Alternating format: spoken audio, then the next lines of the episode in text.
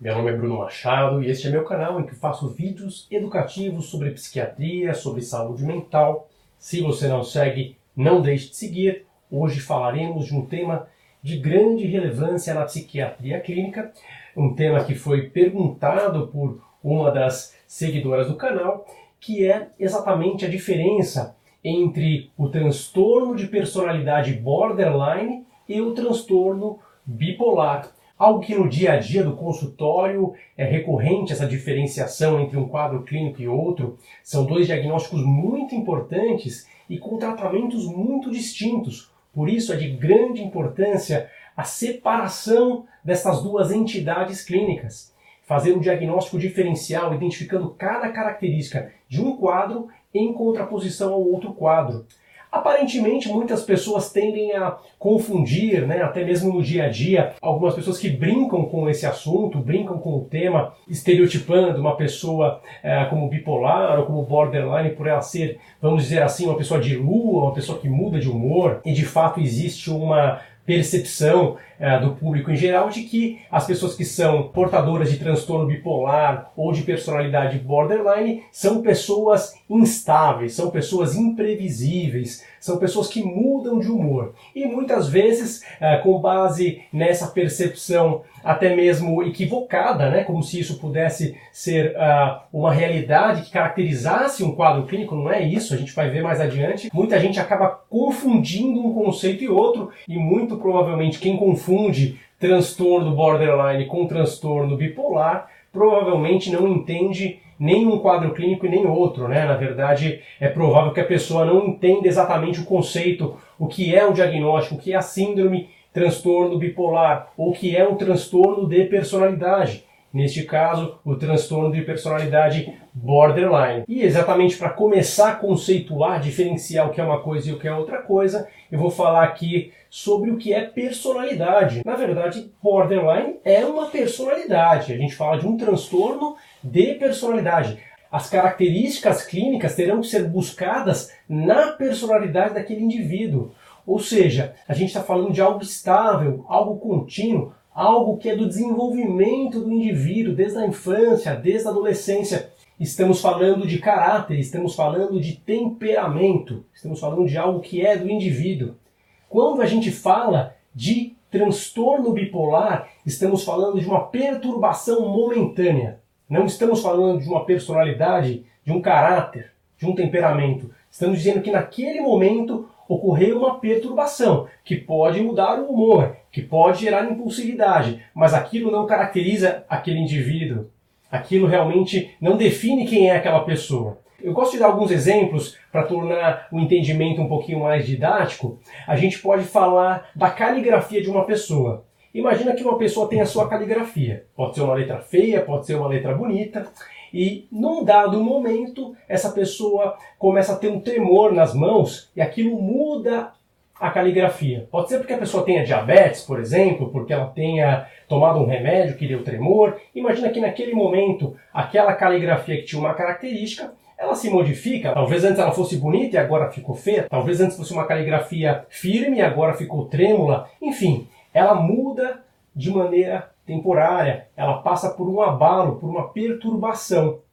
Já a pessoa que tem o transtorno borderline seria uma pessoa que sempre teve uma letra muito característica, talvez uma letra uh, não facilmente legível, vamos dizer assim, mas sempre foi daquela forma, sempre teve aquela característica, é algo que é uma assinatura daquela pessoa. Imagina uma cidade muito organizada e que é varrida por um furacão, por exemplo. Essa cidade provavelmente depois de algumas semanas, meses, é reestruturada e volta a ser organizada como antes. Imagine uma cidade, por exemplo, no Canadá, nos Estados Unidos, que passa por uma nevasca, uma cidade organizada, talvez no Japão, na Suíça, e enfim, três, quatro meses depois já está tudo funcionando direitinho de novo. Imagina uma cidade um pouquinho mais desorganizada, que tenha problemas no trânsito, que tenha problemas no transporte público, e num dado momento é, você chega na cidade e percebe que as coisas não funcionam ali muito bem.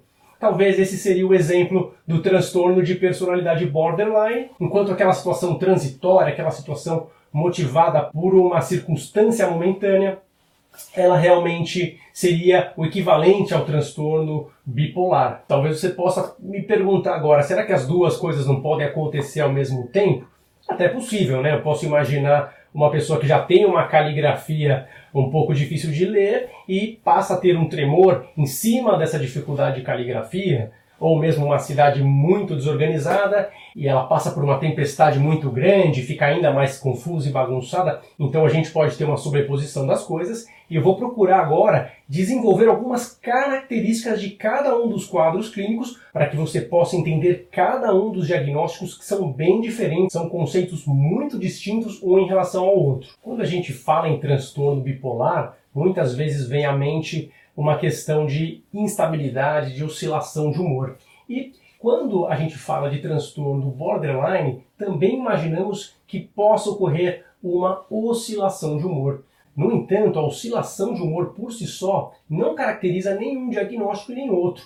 A gente precisa falar de uma série de critérios clínicos necessários para que tenhamos uma confirmação diagnóstica de cada um dos quadros a gente poderia citar características muito peculiares das pessoas que têm transtorno borderline e que não são replicadas em quem tem transtorno bipolar. A primeira característica que eu citaria que ajuda a separar o bipolar do borderline é a vivência de abandono que pode ser real ou imaginária. E a pessoa tende a agir de maneira a evitar esse abandono ou contrapor-se às pessoas, tendendo muitas vezes a interpretar todos os elementos do relacionamento com a pessoa como se fosse abandono. Muitas vezes a pessoa pode dizer: Eu estou indo até ali fazer alguma coisa, e já vem a ideia de abandono, já vem o sentimento de abandono que é crônico, que é contínuo, que é diário na vida das pessoas que têm o quadro de transtorno borderline.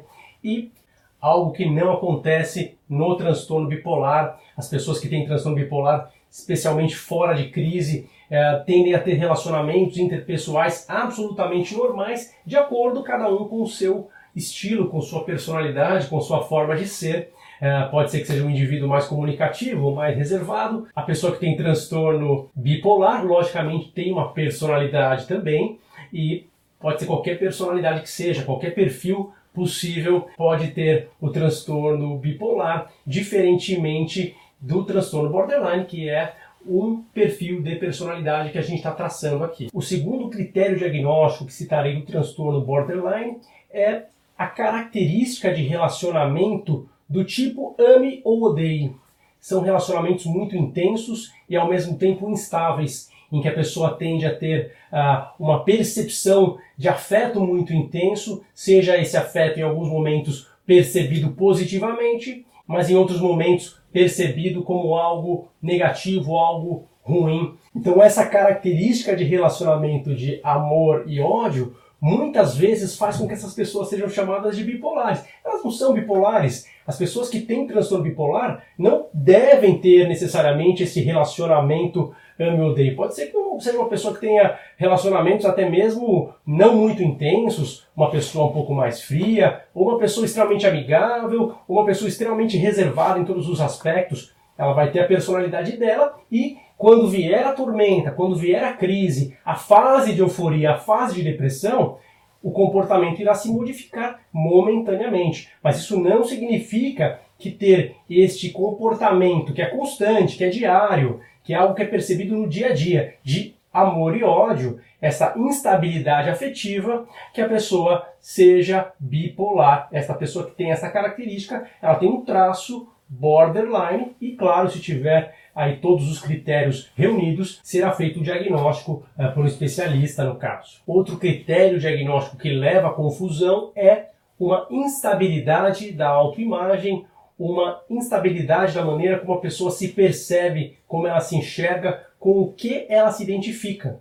E isso não é, ah, eu tenho uma vontade de estudar medicina, mas tem hora que eu tenho vontade de estudar artes. Não é uma, uma instabilidade cotidiana, algo que possa acontecer na vida de qualquer um, a dúvida sobre o que a gente quer seguir, o que a gente quer fazer, a dúvida sobre relacionamentos. Eu sugiro não tentar pensar esses critérios todos como se fossem seus, porque provavelmente você irá errar. A gente não está falando de uma situação cotidiana, estamos falando de algo que causa sérios problemas, algo que leva uma pessoa a ter um padrão disfuncional diante das situações vitais realmente. Ah, mas que tipo de instabilidade seria essa? Bom, imagina instabilidades de coisas muito íntimas que não são comuns, né? Se veste com uma identidade muito característica, talvez muito formal, depois com uma característica totalmente informal algo que não existe nenhuma correlação em termos de gosto, preferência. A questão sexual, uma instabilidade muito grande do ponto de vista sexual. Se identifica muito com um aspecto, depois se identifica muito com o outro, de maneira oposta. Imagina como a pessoa percebe o próprio corpo, num dado momento enxerga de uma forma, depois quer outra coisa para o seu próprio corpo. Imagina uma pessoa que tenha convicções políticas muito, muito intensas em uma direção e depois de um tempo essas convicções mudem drasticamente numa outra direção, coisas realmente que não são comuns, que realmente saltam aos olhos em termos de instabilidade. Talvez alguma pessoa assim uh, tenha sido rotulada, uh, vez ou outra, como bipolar por conta dessa instabilidade, mas, como vemos, não se trata de um transtorno bipolar. O transtorno bipolar, a pessoa tende a ter preferências estáveis, fixas de acordo com sua personalidade ao longo de toda a vida e apenas numa fase de depressão ou numa fase de euforia existe uma certa dissonância, mas em geral a gente não verá isso cotidianamente. Outra coisa que gera muita confusão é em relação à impulsividade, porque ambos podem manifestar impulsividade. Durante uma fase de euforia, é comum vermos pessoas com transtorno bipolar gastarem muito dinheiro, terem aumento do interesse sexual, tenderem ao abuso, por exemplo, de álcool, tenderem ao abuso de drogas, agirem por impulso, até agressivamente. Isso pode acontecer também no transtorno borderline. No entanto, no transtorno borderline, isso tende a acontecer de maneira estável, dentro de um padrão contínuo, enquanto, novamente, no transtorno bipolar, apenas nas fases durante a crise. Depois, tudo tende a se estabilizar novamente, a pessoa não tende a ter esses gastos, essa impulsividade, esse comportamento sexual, ao contrário do transtorno borderline, que essa instabilidade realmente é crônica. Mais um ponto em que existe confusão, o comportamento autoagressivo pode acontecer tanto no transtorno bipolar como no transtorno borderline. No transtorno bipolar, apenas nas fases de euforia e depressão, pontualmente. Já no quadro de transtorno borderline, veremos isso de maneira contínua. Por isso, quando a gente fala, por exemplo, em tentativas de suicídio, veremos tentativas crônicas no transtorno borderline. No transtorno bipolar, será algo pontual e, em geral, mais grave quando acontece. Não que não possa ser grave também no transtorno borderline, mas tende a ser algo recorrente, repetitivo, que também é perigoso, ah, mas que tende a não ser algo tão intenso. É provável que esse comportamento suicida seja muito mais relacionado a relacionamentos, a situações cotidianas, a desadaptação, do que uma crise psicótica que pode acontecer, por exemplo, no transtorno bipolar, seja na mania ou na depressão. Também comum no transtorno borderline a automutilação. Então, a tendência a cortes nos braços, queimaduras, uma tendência de lidar com o nervosismo, de lidar com a ansiedade por meio da automutilação. Então, essa forma de lidar é algo da personalidade. Então, isso é borderline. A forma de lidar com aspectos da vida é personalidade. Então, naturalmente, isso é uma característica que está relacionada a transtorno borderline. Outra característica que gera muita confusão é o humor instável. Ambos podem ter humor instável, no quadro de transtorno bipolar, veremos o humor instável, especialmente uh, saltando aos olhos nos quadros de euforia ou de hipomania, uh, até mesmo episódio misto, mas no transtorno borderline, isso tende a ser uma manifestação constante e de maneira reativa a eventos vitais. Então, aquela mudança de humor tende a acontecer por algumas horas após situações cotidianas. Então isso é um padrão contínuo de mudança de humor, é algo que está relacionado novamente ao temperamento, ao caráter do indivíduo, uma característica do transtorno borderline. Uma outra característica que é quase uma marca registrada, né? não dá para dizer que seja, mas chega perto disso em relação ao transtorno borderline, que é a vivência crônica de vazio. São pessoas que têm uma sensação de vazio contínuo. A pessoa se sente realmente atormentada por este vazio ao longo de muitos e muitos dias, meses e anos. É uma emoção muito peculiar desse diagnóstico, é o que a gente vê realmente nos quadros de transtorno borderline, algo que pode acontecer pontualmente numa depressão, de maneira passageira, claro, mas de maneira crônica costumamos ver esse tipo de afeto sendo expressado nos pacientes que tenham transtorno borderline. Uma outra característica que vai se manifestar no transtorno borderline é a dificuldade de controlar a raiva, a tendência a explodir, que é algo, novamente, da personalidade, da característica do indivíduo, em comparação à dificuldade de controlar a raiva apenas na fase de euforia do transtorno bipolar, algo que acontece, quem sabe, uma, duas, três, quatro vezes na vida, ou quem sabe uma semana a cada dois ou três anos, ou talvez em intervalos um pouco mais curtos, mas algo nitidamente pontual, algo que não combina com a personalidade daquele indivíduo quando ele está no pleno exercício de suas faculdades mentais. Só lembrando, é claro, que é necessário ter um conjunto de cinco destes critérios diagnósticos para que seja feito o diagnóstico formalmente. Não é possível, ah, eu, eu, tive isso uma vez, eu tenho um desses ou dois desses, então eu acho que eu tenho transtorno borderline. Não é bem assim. O outro critério diagnóstico para o transtorno borderline é a presença de sintomas dissociativos. Por exemplo, uma amnésia dissociativa ou um episódio conversivo. Tem até um vídeo aqui no canal que eu falo um pouquinho mais uh, sobre desrealização, despersonalização. Se você tiver mais curiosidade sobre esse sintoma em particular, tiver um tempinho, vá também assistir esse vídeo mais adiante. É um conceito bastante profundo, que tem realmente uh, um entendimento complexo, mas digamos que seria uma desconexão da realidade de maneira repentina, e isso pode ser um critério também para o transtorno borderline e isso não se aplica ao transtorno bipolar. Bom, gente, algumas características adicionais que são importantes para a gente tentar fazer essa diferenciação.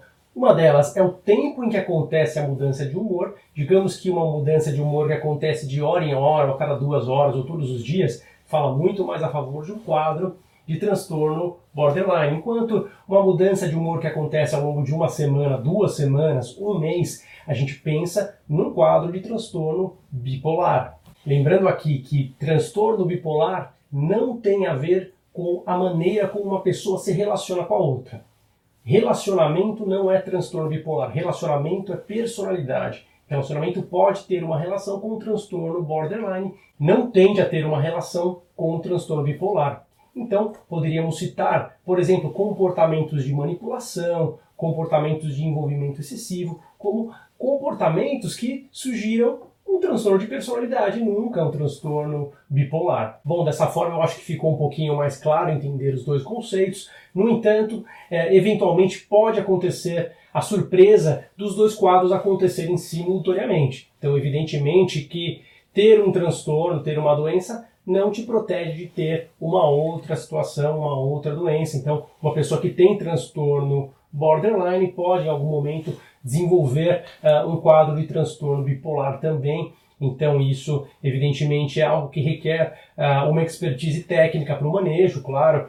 Tudo isso que eu converso aqui é algo que deve passar pelo crivo de um especialista e você deve conversar isso com o seu médico para ter segurança na tomada de decisões. Claro que o tratamento de condições tão distintas tem que ser diferentes, evidentemente. O transtorno borderline ele é baseado num tipo de TCC que nós chamamos de DBT, é um, como se fosse uma terapia comportamental desenvolvida especificamente para transtorno borderline. Essa terapia trabalha com conceitos de grupo, conceitos individuais, uh, e a esse esforço de psicoterapia é somado um esforço medicamentoso também para controlar a impulsividade, para lidar com a angústia, para evitar oscilações de humor e, evidentemente, durante um episódio de depressão que essa pessoa venha a ter, uh, um quadro ansioso, o tratamento medicamentoso com diversas estratégias possíveis, com dezenas de medicamentos possíveis, devendo aí ser bem escolhidos caso a caso, sendo dessa forma, resumidamente, a composição da estratégia que é lançada para o transtorno borderline. Já no transtorno bipolar, a gente imagina nas fases de crise sempre o carro-chefe do tratamento para sair da crise, sendo as terapias biológicas, sejam medicamentos estabilizadores, medicamentos antipsicóticos, tratamentos de neuroestimulação, tratamentos que tenham ação antidepressiva nas fases de depressão, mas não necessariamente antidepressivos, que tendem até a atrapalhar um pouco. E, evidentemente, psicoterapia também individual e em grupo, terapia dinâmica, terapia comportamental e eu destacaria as modalidades de psicoeducação que são muito importantes para que o indivíduo consiga transitar ao longo da vida com segurança, reconhecendo os eventuais sintomas de recaída. Por vezes, o uso de estabilizador de humor também é feito em quadros de transtorno borderline, e isso não significa que se a pessoa melhorou, ela tenha transtorno bipolar. Então, o diagnóstico é feito com essa leitura clínica aprofundada das características do indivíduo e da patologia. E o tratamento pode utilizar, às vezes, algumas ferramentas em comum, e isso não significa, se houver uma melhora uh, de um quadro de transtorno borderline, uh, que ele tenha, por exemplo, transtorno bipolar porque usou estabilizador de humor. Isso não é verdade, então a gente precisa entender esse conceito diagnóstico para que a gente não cometa erros conceituais que venham a distorcer as escolhas terapêuticas no longo prazo. Bom, esse era o tema que eu queria te contar hoje, mas não deixe de seguir o canal. Em breve falaremos novamente sobre outros aspectos do transtorno borderline, do transtorno bipolar. Vamos trazer aqui transtornos de humor. Já temos vídeos sobre diversos desses temas que falamos aqui hoje. Procure acompanhar, acione o sininho das notificações. Não deixe de curtir o vídeo. Deixe aqui sua sugestão para os próximos temas. Deixe aqui um oi se você quiser. E a gente se vê no próximo vídeo. Tchau, tchau.